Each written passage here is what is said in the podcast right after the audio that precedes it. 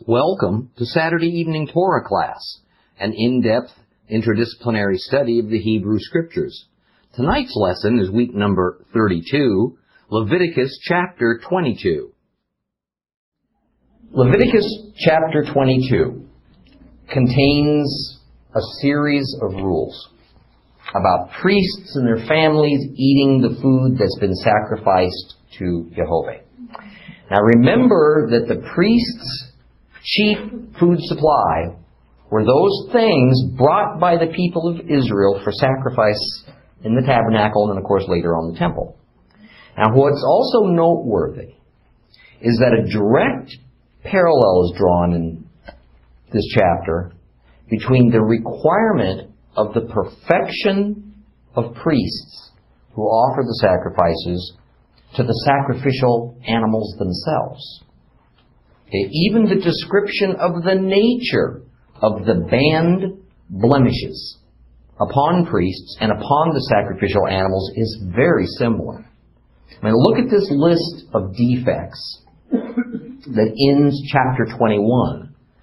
Neither priest nor animal could come before the Lord, meaning they couldn't take their roles in the sacrificial process, if any of these following defects were noted. Blindness, a broken or injured arm or leg, scurvy, running sores, a limb that was too long or too short, crushing, crushed rather, or missing testicles, or a, a growth in the eye, cataracts, things like that, a clouded eye.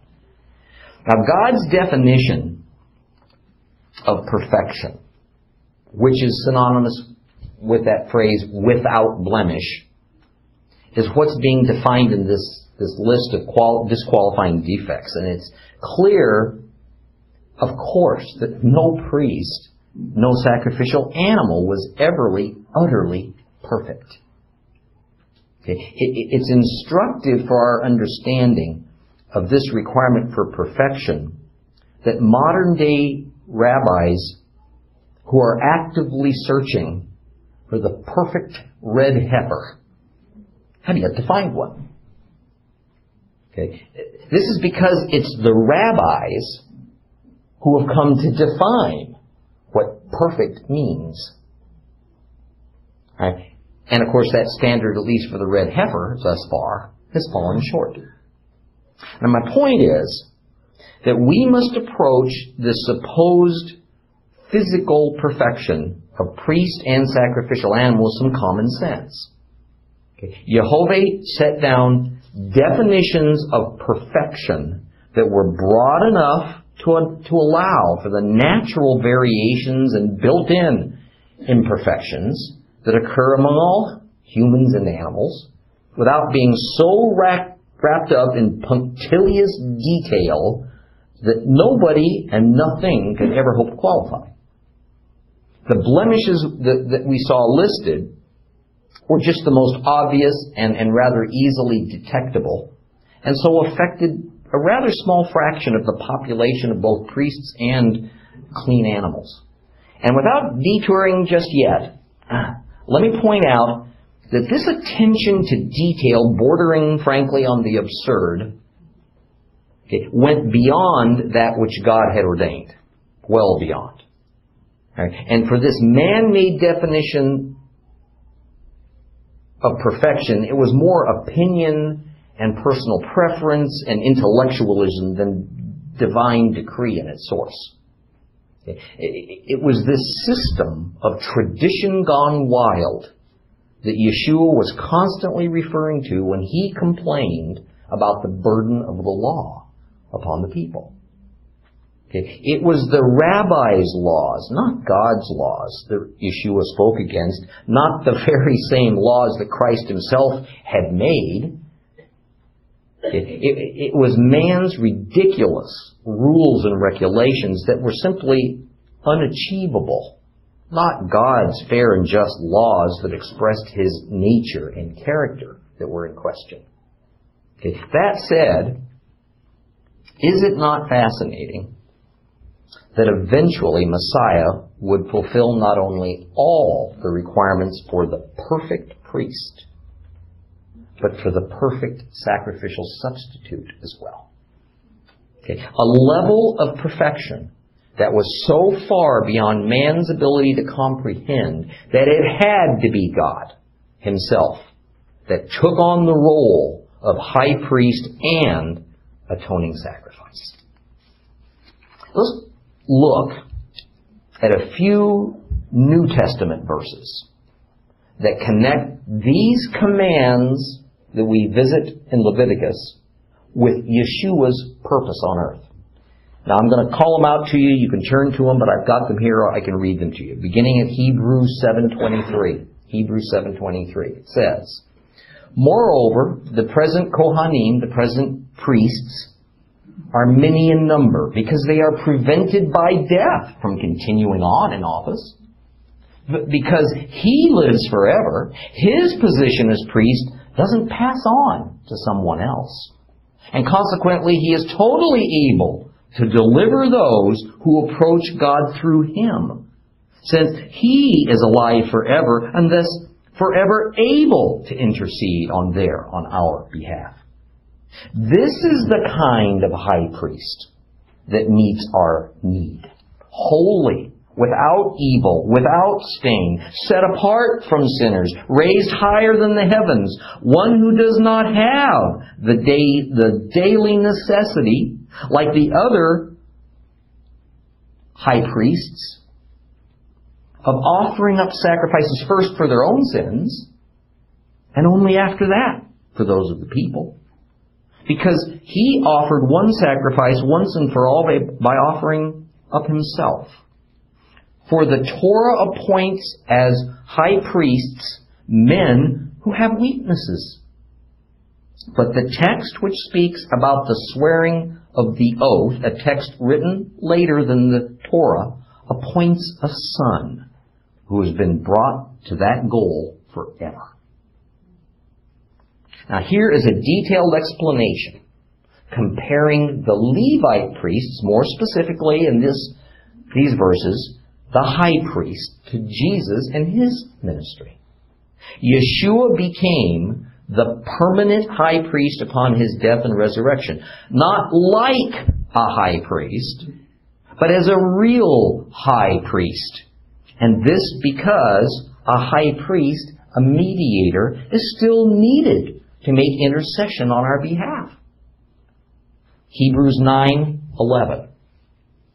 But when the Messiah appeared as high priest of the good things that are happening already, then through the greater and more perfect tent, which is not man-made, that is, it's not created of this world, he entered into the holiest place once and for all. And he entered not by means of the blood of goats and calves, but by means of his own blood thus setting people free forever. For if sprinkling ceremonially, ceremonially unclean persons with the blood of goats and bulls and the ashes of a red heifer restores their outward purity, then how much more the blood of the Messiah, who, through the eternal Spirit, offered himself to God as a sacrifice without blemish, will purify our conscience from works that lead to death so that we can serve the living God. It's because of this death that he is mediator of a new covenant.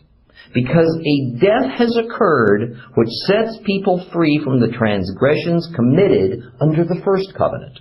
Those who have been called may receive the promised eternal inheritance.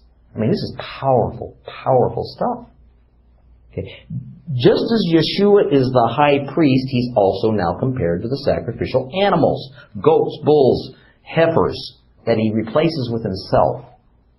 Now notice it also defines exactly which sins or transgressions that his blood atones for, as it says, the transgressions that were committed under the first covenant.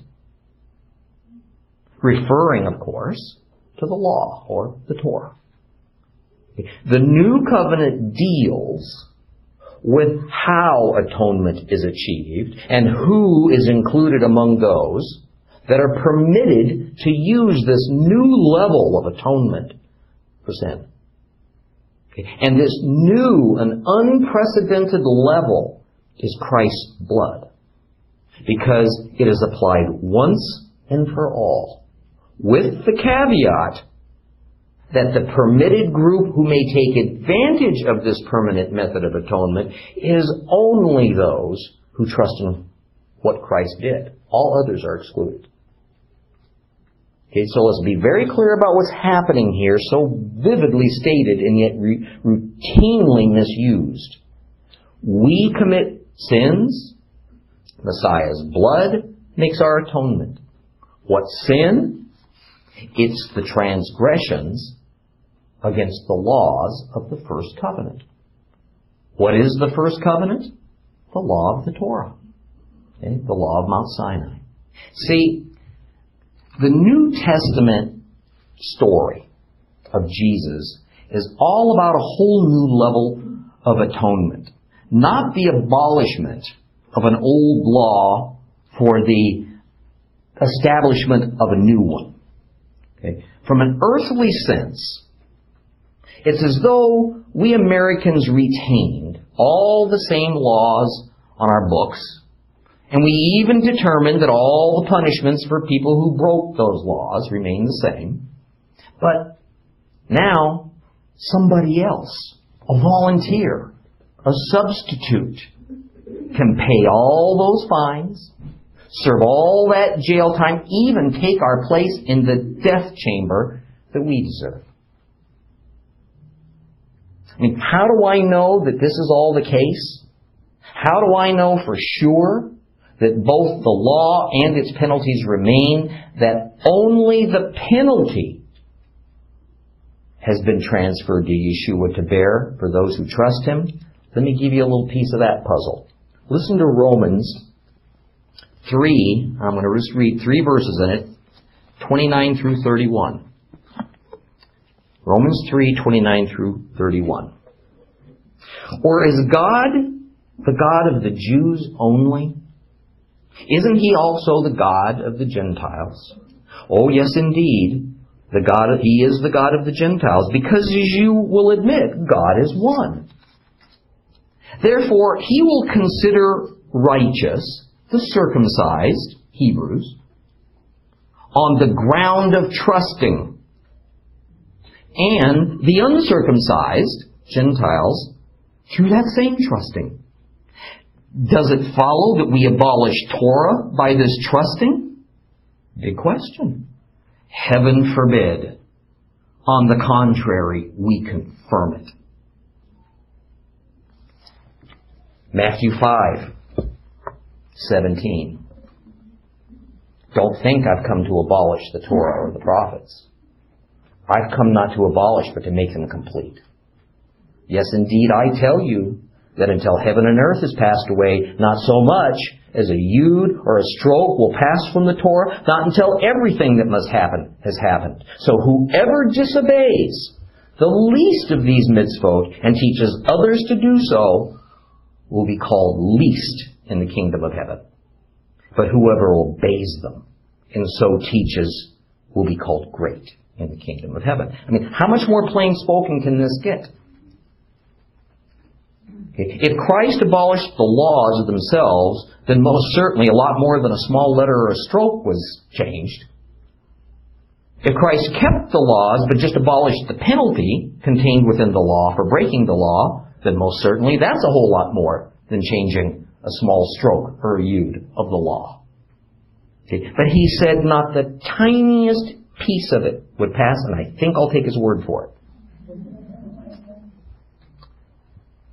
Indeed, some of the law has transformed, or for lack of a better word, right, for those who trust in him. For one thing, he is our sacrifice, and he's our high priest once and for all.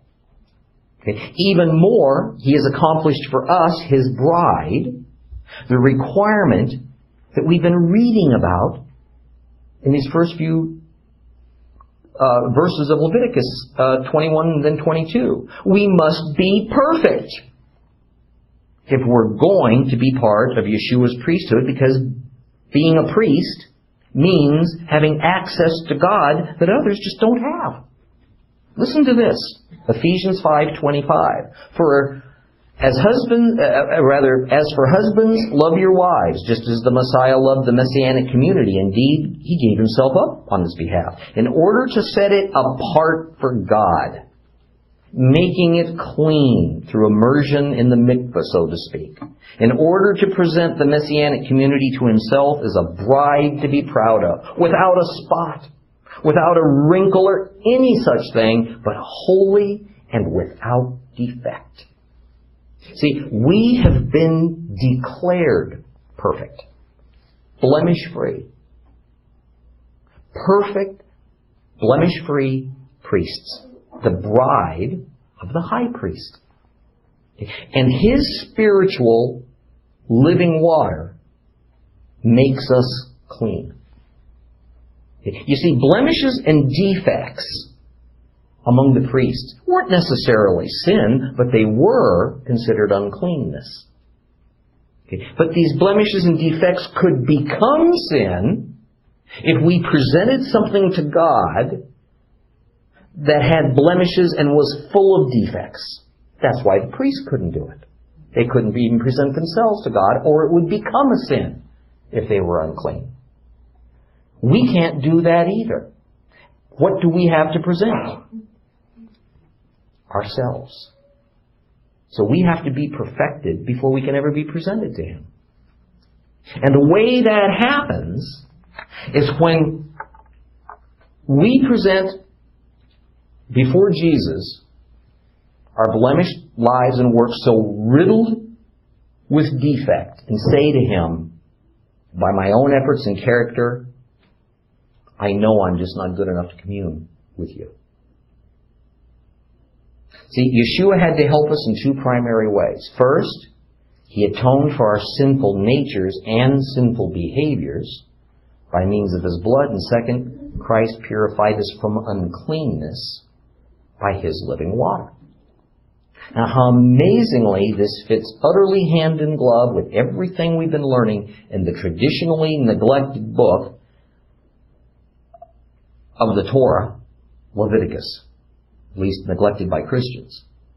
A book that is supposedly dead, obsolete, and irrelevant.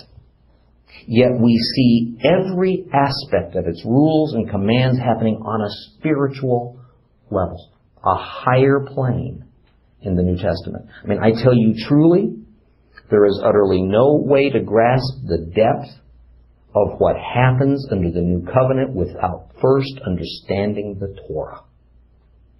So let's read a little more of it. Leviticus chapter 22. Open your Bibles to Leviticus chapter 22.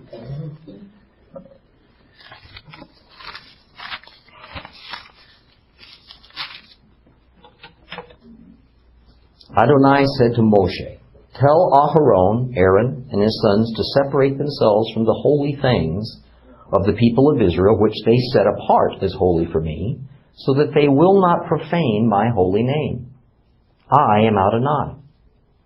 Tell them, any descendant of yours through all your generations who approaches the holy things that the people of Israel consecrate to Adonai and is unclean will be cut off from before me. I'm Adonai. Any descendant of Aaron with tzara'at, or a discharge is not to eat the holy things until he is clean. Anyone who's touched a person made unclean by a dead body, or has had a seminal emission, or who has touched a reptile or insect that can make him unclean, or a man who is unclean for any reason and who can transmit to him his uncleanness, the person who touches any of these will be unclean until evening and is not to eat the holy things till he bathes his body in water. After sunset, he'll be clean. Afterwards, he may eat the holy things because they're his food. But he's not to eat anything that dies naturally or is torn to death by wild animals and thereby make himself unclean. I'm Adonai. The priests must observe this charge of mine. Otherwise, if they profane it, they will bear the consequences of their sin for doing so and die in it. I am Adonai who makes them holy. No one who is not a priest may eat anything holy, nor may a tenant or an employee of a priest eat anything holy. But if a Cohen, a priest, acquires a slave, either through purchase or through his being born in his household, he may share his food. If the daughter of a Cohen is married to a man who's not a Cohen, she is not to have a share of the food set aside from the holy things. But if the daughter of a Cohen is a widow or divorcee and has no child, and she's sent back to her father's house as when she was young, she may share in her father's food, but no one not a Cohen is to share in it. If a person eats holy food by mistake, he must add one-fifth to it and give the holy food to the Cohen. They're not to profane the holy things of the people of Israel that they've set apart for Adonai and thus cause them to bear guilt, requiring a guilt offering by eating their holy things because I'm Adonai who makes them holy. Adonai said to Moses, Speak to Aaron and his sons and to the entire people of Israel and tell them, when anyone, whether a member of the house of Israel or a foreigner living in Israel, brings his offering, either in connection with a vow or as a voluntary offering, and he brings it to Adonai as a burnt offering, in order for you to be accepted, you must bring a male without defect from the cattle, the sheep, or the goats. You're not to bring anything with a defect because it will not be accepted from you. Whoever brings a sacrifice of peace offerings to Adonai in fulfillment of a vow or a voluntary offering, whether it comes from the herd or from the flock, it must be unblemished and without defect in order to be accepted. If it's blind, injured, mutilated, has an abnormal growth, or has festering or running sores, you're not to offer it to Adonai or make such an offering by fire on the altar of Adonai. If a bull or a lamb has a limb which is too long or short, you may offer it as a voluntary offering, but for a vow it cannot be accepted. An animal with bruised, crushed, torn, or cut genitals you're not to offer to Adonai. You're not to do these things in your land. You're not to receive any of these things from a foreigner for you to offer as bread for your God, because their deformity is a defect in them. They will not be accepted from you. Adonai said to Moses, When a bull, a sheep, or a goat is born, it is to stay with its mother for seven days, but from the eighth day on, it may be accepted for an offering made by fire to Adonai. However, no animal is to be slaughtered together with its young on the same day, neither cow nor ewe. When you offer a sacrifice of thanksgiving to Adonai, you must do it in a way such that you will be accepted. It must be eaten on the same day it is offered. Leave none of it till morning. I'm Adonai. You are to keep my mitzvot and obey them. I'm Adonai. You're not to profane my holy name. On the contrary, I'm to be regarded as holy among the people of Israel. I'm Adonai, who makes you holy, who brought you out of the land of Egypt to be your God. I'm Adonai. This chapter is primarily about explaining circumstances under which priests may not officiate at sacrifices, nor eat the food that had been brought for sacrifices. And the first thing that's commanded is that a priest is disqualified from eating the sacred donations, these, these offerings, if he's in a state of impurity for some reason. It says that if a priest does eat that food, then he's to be cut off, karet, K-A-R-E-T in Hebrew, from the Lord. Now, in this case, cut off does not mean that the priest is to be killed or sent away. It simply means that he's to be removed from God's presence in the sense that he's to be removed from his priestly duties, presumably for some unspecified time, likely until he's ritually clean again. Then starting in verse 4, we get this series of examples of things that can cause a priest to become unclean, and which therefore means that a priest cannot eat the food that's been brought as sacred offerings by the people. Now, most of these types of uncleanness mentioned require an eight-day cycle of ritual cleansing before the priest is once again considered pure. Remember, in the Bible, the number eight symbolizes atonement and redemption. Okay? But in a somewhat confusing statement, verse 6 then says that that person shall only be unclean until sunset. What gives? Okay. What happened to this eight day cycle? Well, the answer is that two different situations are being spoken of here. The first situation is where a priest directly defiles himself by committing an act that is prohibited, such as a, a priest touching a dead body or, or, or, or him having some type of bodily discharge or maybe having an open sore. Now, all of those things would render him as unclean.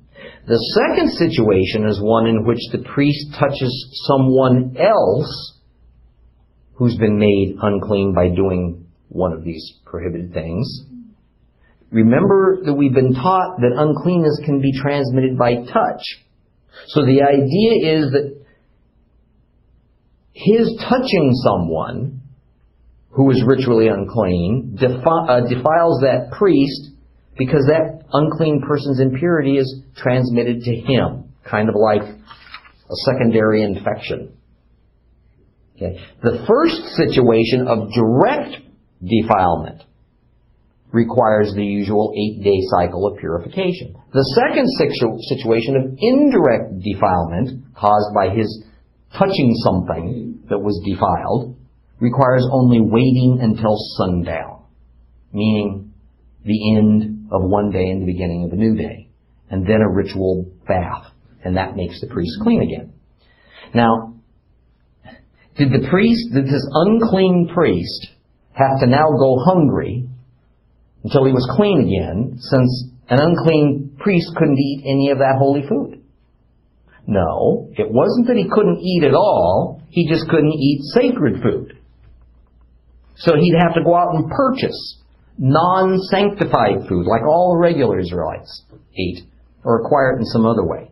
And verse 10 says that no outsider, no layperson, or non-priest can eat of these sacred offerings offered at the tabernacle altar.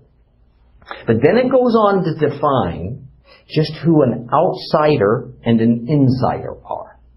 And what we find is rather instructional as it concerns Israeli society in general. So let's, let's look very closely at verses 10 and 11. Take a look at verses 10 and 11. We essentially get five categories or classifications of people who might be living under the roof of a priest.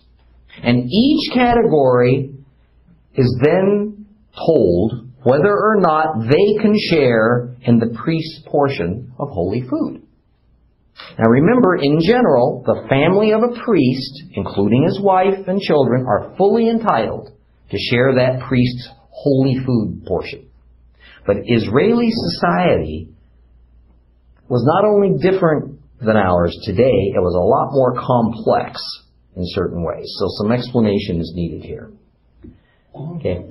These five categories that speaking of are defined as first a lay person who's also classified as an outsider. Second is a bound or, or tenant laborer. Third was a hired laborer. Fourth was a priest's purchased slave. Fifth, it speaks of a person born into the priest's household. Now, since different Bible versions vary all over the map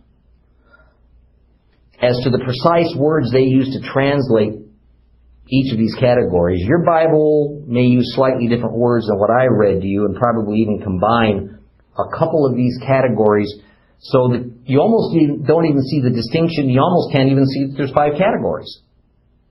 It helps a lot to use the original Hebrew.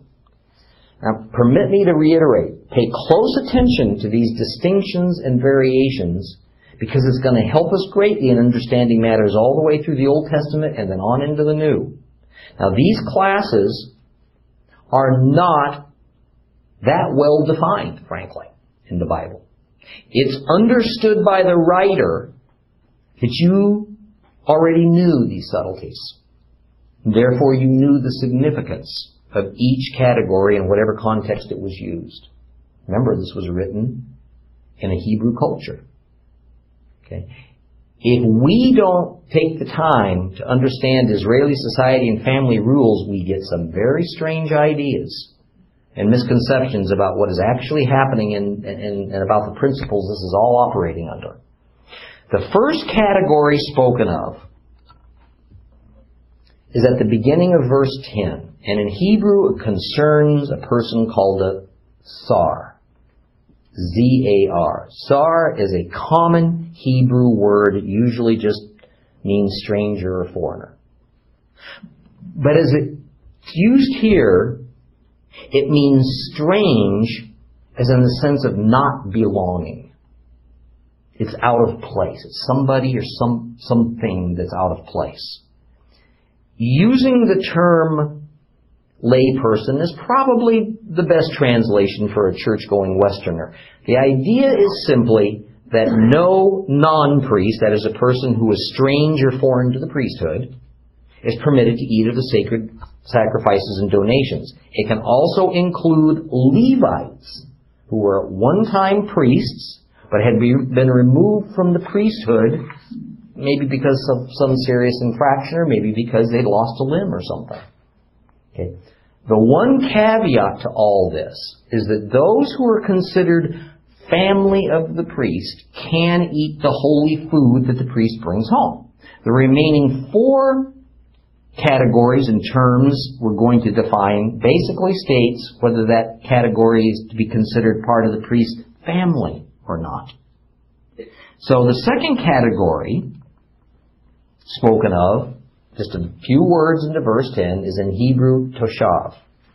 Toshav is a broad term. It can mean something like guest worker. Okay. Maybe it's a foreign friend of this priestly family who came to stay for a while. It can even refer to a person who's being forced to live with that priest's family as a result that that person is paying off a debt. Okay. Therefore, that toshav may in some cases be a Hebrew. Generally, toshav indicates that there is no blood or in-law relationship Therefore, they're classified as friends or acquaintances, not of the priestly line. A toshav is not a family member. And by Hebrew thinking, not property of a priest like a slave is. So, they can't eat of the, that holy food. The third category immediately follows the second in our Bibles, and in some cases the two are lumped together. Okay. This third category is sakir. S-A-K-I-R, sakir. It means a hired laborer, just like we think of it. Okay. Maybe it's a day laborer. Maybe it's a live-in maid. Okay. But the idea is that this is a person who's not a slave. They're not a bond servant paying off a debt. They simply have a job. The priests hired them, and they're paying them. Okay. Most hired maids and servants did live in in those days. It was just part of the pay package. Okay. The fourth category is presented at the beginning of verse 11, where most Bible versions will say priest's property or it will say slave. The Hebrew uses a whole series of words rather than a single word like we've used up to now to define this category, and the words are kinyan nefesh. Literally, it means an acquired living being. Okay. A couple of words later, it is added that this kinyan nefesh, this acquired living being, was acquired by means of purchase with the priest's own money. So literally it says, an acquired living being purchased by money. That's what it says. Okay. A slave. It was usually a foreign slave purchased from a slave trader because by law, a Hebrew couldn't own another Hebrew. Now, what's key to notice is that this category of person is actually considered family. A slave. Against, against all modern logic, you wouldn't think that. Right? And therefore, because this slave, even a foreigner, a purchased person, is permitted to eat that holy food of the priest.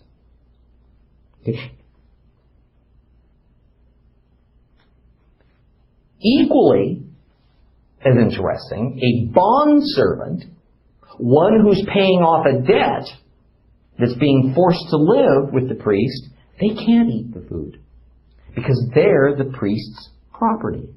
A purchased slave is considered family. A bondservant is not. Remember that as we go through the Bible and as you're reading the New Testament and learn that distinction. The final category is usually described as those born into the family or household of the priest. Don't get the picture of the priest's own children here. That's not what's being referred to. The Hebrew word is Yalid Beito. And it literally means born into the household, but it's not used in conjunction with the head of the household's wife giving birth to his children. It's a term reserved for the children born from purchased slaves who are not blood relatives of the priest. The children born from purchased slaves belong to the slave owner just as the slave does. Okay. Now, since several of these categories in one way or another involve servitude or slavery, I need to make clear that those slaves who, who were not purchased, and therefore not family, and not allowed to partake of the holy food given to the priest, certainly weren't starved. This simply meant that the food provided to them had to be purchased by the priest. Okay. Further, don't get the idea that a purchased slave was somehow necessarily better off or better treated than a bondservant. Under the law, all slaves, no matter how they were acquired, no matter whether they were foreigners or Hebrews, all of them had to be treated decently. They could not be abused. They couldn't be starved. They couldn't be overworked. Okay. Now let me say this another way. Every one of these categories is discussed and defined here in Leviticus 22 because the situation was that for one reason or another, every one of these categories of people regularly wound up living in the home of a priest. Then the purpose of these categories only pertained to whether they could eat the sacred food. And as we see, some were allowed, some weren't, and it sure doesn't necessarily follow in the way our logic might think it ought to happen. Now, verse 12 defines what happens if a priest's daughter marries outside of her priestly line? She just marries a regular Hebrew. Okay. Well, she stops receiving any of the sacred food now that she's with a new husband. She's now joined to that husband. So her new identity is with her husband and it ceases to be with her natural father and mother. Now, yet if something happens because of death or divorce, and she has no other choice but to go back and live once again in her father's house, then she can once again eat that sacred food as a family member. Now notice the comment about this exception to the rule being if she's without offspring. That's the key. Okay. The idea is, is that if she has a son who's old enough to care for his widowed or divorced mother, then it's his duty by the law to care for her. And since he would by definition not have been a priest, then his mother would have lost any eligibility to eat that holy food. Now, as you can probably imagine, with these complex laws, mistakes were made. Okay, verses 13 through 15 of Leviticus chapter 22 deals primarily with what happens if somebody unqualified to eat this sacred food accidentally does. Okay? And understand that these rules apply only when it's an honest mistake. It's an unintentional error. It's not a trick or a deception, eh, or it's not just an outright disregard for the law. Okay. Therefore, the penalty is pretty minor. Um, the violator has to pay the value of the sacrifice back. They have to give it back, plus an additional 20%.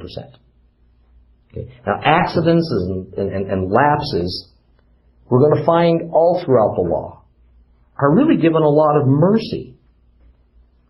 But even then there's a consequence, even though it's small. Okay? Never can one affront Jehovah's holiness, even without malice, and be given a complete pass. And we must never forget that in our walk. Now I think verse 16 gives us a little hint of something that went on quite a bit among Israel, something that happened with regularity in most pagan cultures. At this moment in history, God was in the process of leading the Israelites out of their paganism, okay, with the giving of the law, the giving of the Torah. And basically it says that the priests have this dual responsibility. They're to make sure that they themselves don't profane God's holy property. And secondly, they're to make sure that no ordinary Israelite sins by eating the holy food to which they're not entitled. Easy enough to understand, but then it goes on to say, For it is I, Jehovah, who makes them sacred. This is not a throw-in phrase. I think what's being addressed here is this standard pagan belief of that era. To a degree it even transfers to today. That you can make yourself holy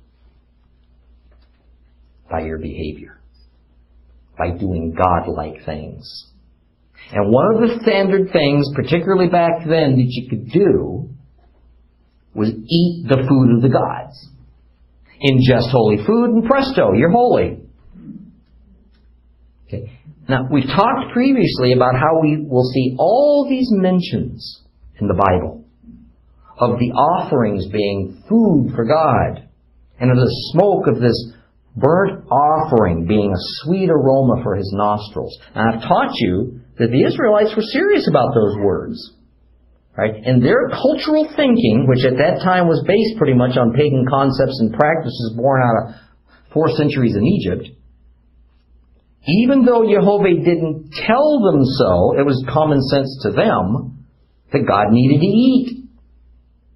And that he had a nose that liked good smelling things, because that's just how gods are. Okay? And the common element among all the pagan societies of that era was that animals were burned up on altars and that these animals were actually real food for the gods. They had to eat. Since it was holy food, if one was to eat of that food, it would then transmit holiness to the one who ate of it. So holiness could actually be misappropriated. That, at least that was the thinking.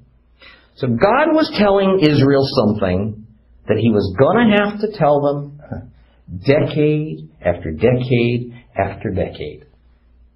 And still so much of the Hebrew society didn't get it. He makes holy. You can't sacrifice your way to holiness. You can't obey the laws well enough to attain holiness. And in the current case, you can't eat your way to holiness. You can only be declared holy by the only one who has the authority to do it, the Lord. Okay. Following the laws did bring a kind of holiness, a kind of righteousness to the worshiper, but not the saving kind, not, not a spiritual kind. Okay. The kind it brought was the kind that comes from being obedient, the kind that comes from setting your mind and heart on believing that what God says is true and that real life comes from living a Torah life. But the way all this happened was that it had to come in a precise, unchangeable order. First, you have to be redeemed. Next, you must be declared holy by God. Then, you, I, out of gratitude and awareness of the truth, can now follow him in obedience. That's the procedure. It doesn't work the other direction. You have to be made holy and righteous. Now, go and live a holy and righteous life. No other order will do it, and it remains so to this day.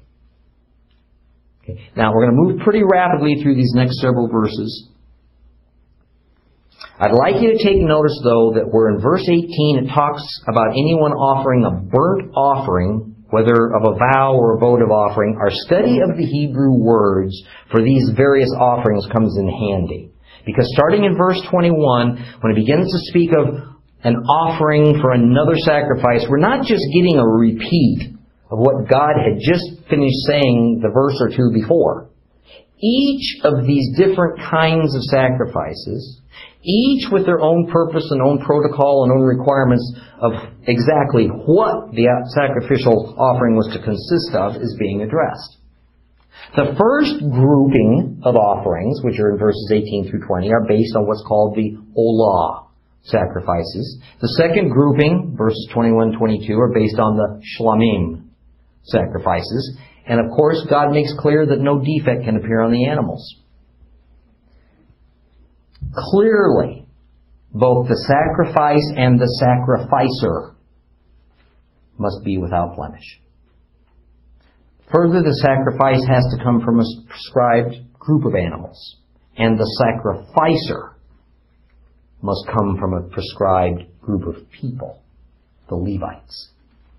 Now, we saw earlier, as we looked at some New Testament verses, how Yeshua precisely paralleled this pattern. Right down to the last detail. He had to be the blemish free sacrifice which came from a certain group, the tribe of Judah, and he had to be the priest, the perfect priest of a certain type. But here's the thing. Of what type of priest did he have to be? Of what group did he have to come? Well, the Bible uses a different word for that. It calls it an order. What order did he have to come from? And it says he had to come from a very interesting order. The order of Melchizedek. Not the order of Levites. He had to come from the order of Melchizedek.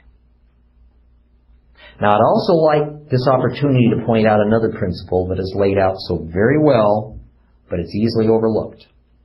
It says in verses 24 and 25 that not only must Israel not use for sacrifice any defective animal from their own herds, they must also not use foreign animals that have defects.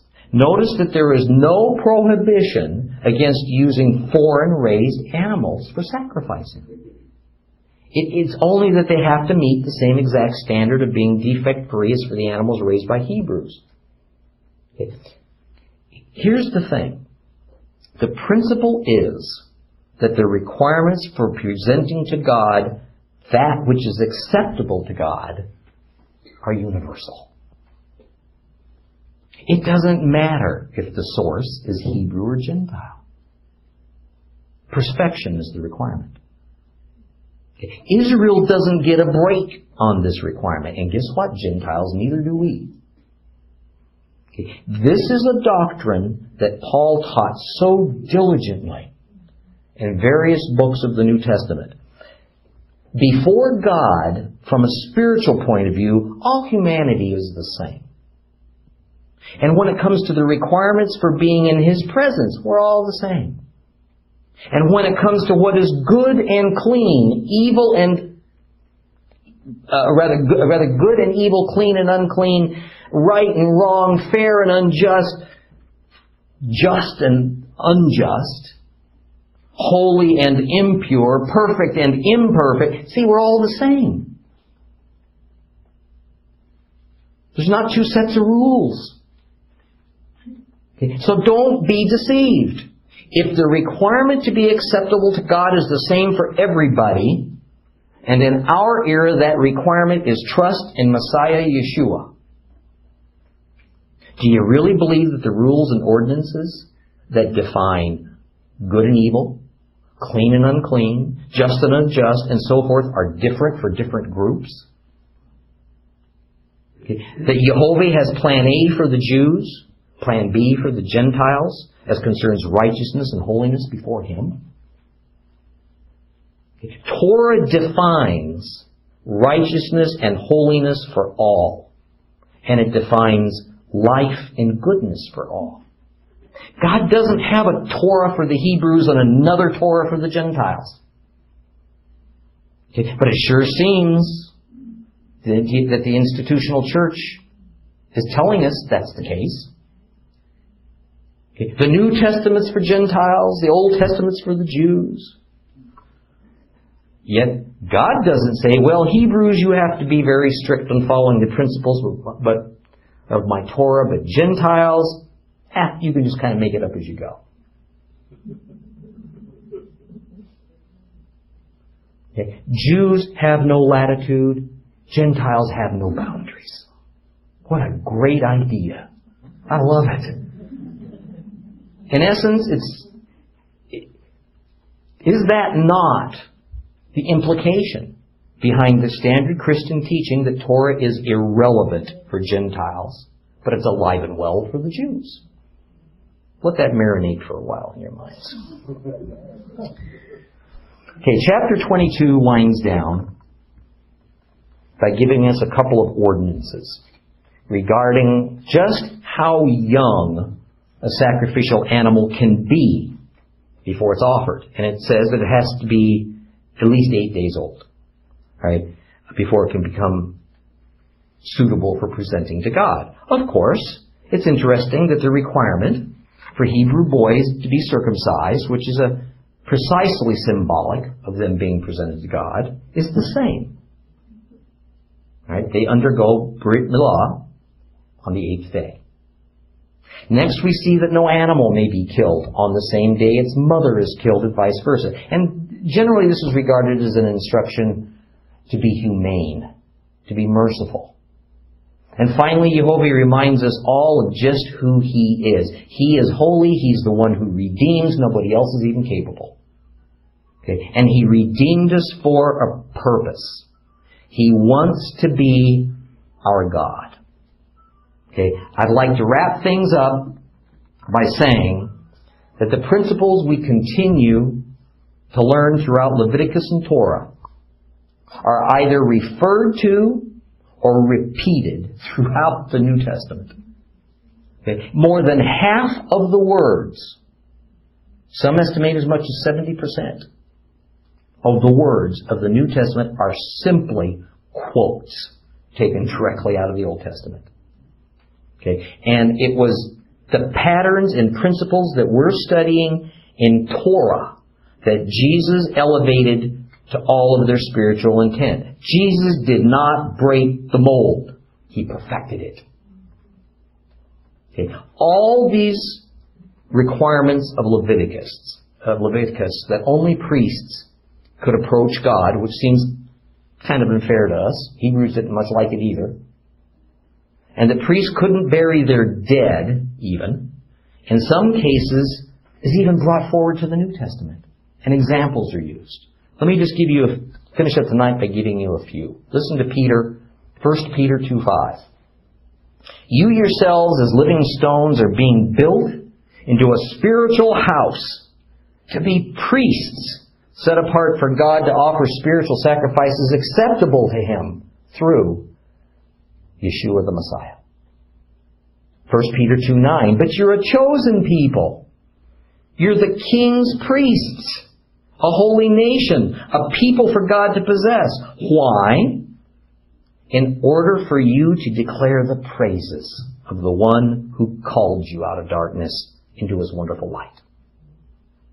As a believer, you are a priest. The only way one can be a priest is as a believer. There are no believers who aren't priests. There are no priests who aren't believers. You're stuck. Now pay attention to Luke. Luke 14:26. If anyone comes to me and does not hate his father, his mother, his wife, his children, his brothers and sisters, yes, his own life, he can't be my disciple. Nothing but nothing can be above God. If it's necessary that you must be separated from everything you are closest to on earth in order to follow him, then so be it. Okay? And let me remind you, that wasn't Luke talking, that was Jesus. Okay. Matthew 8:21. Another of the disciples said to him, "Sir, please first let me go and bury my father." But Yeshua replied, "Follow me. Let the dead bury their dead." Okay.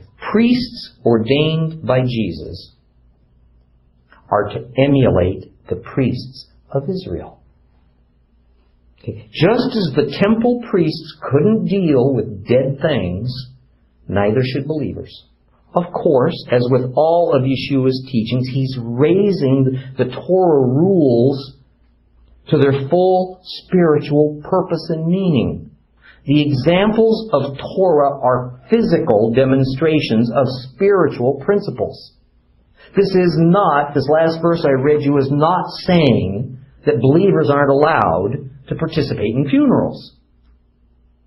Rather, it's drawing attention, or rather, it's drawing this distinction between those who are willing to forsake all to immediately follow Yeshua and so gain new life versus those who are going to stubbornly cling to the ways of tradition and gain only death. Okay, we'll start chapter 23 next time.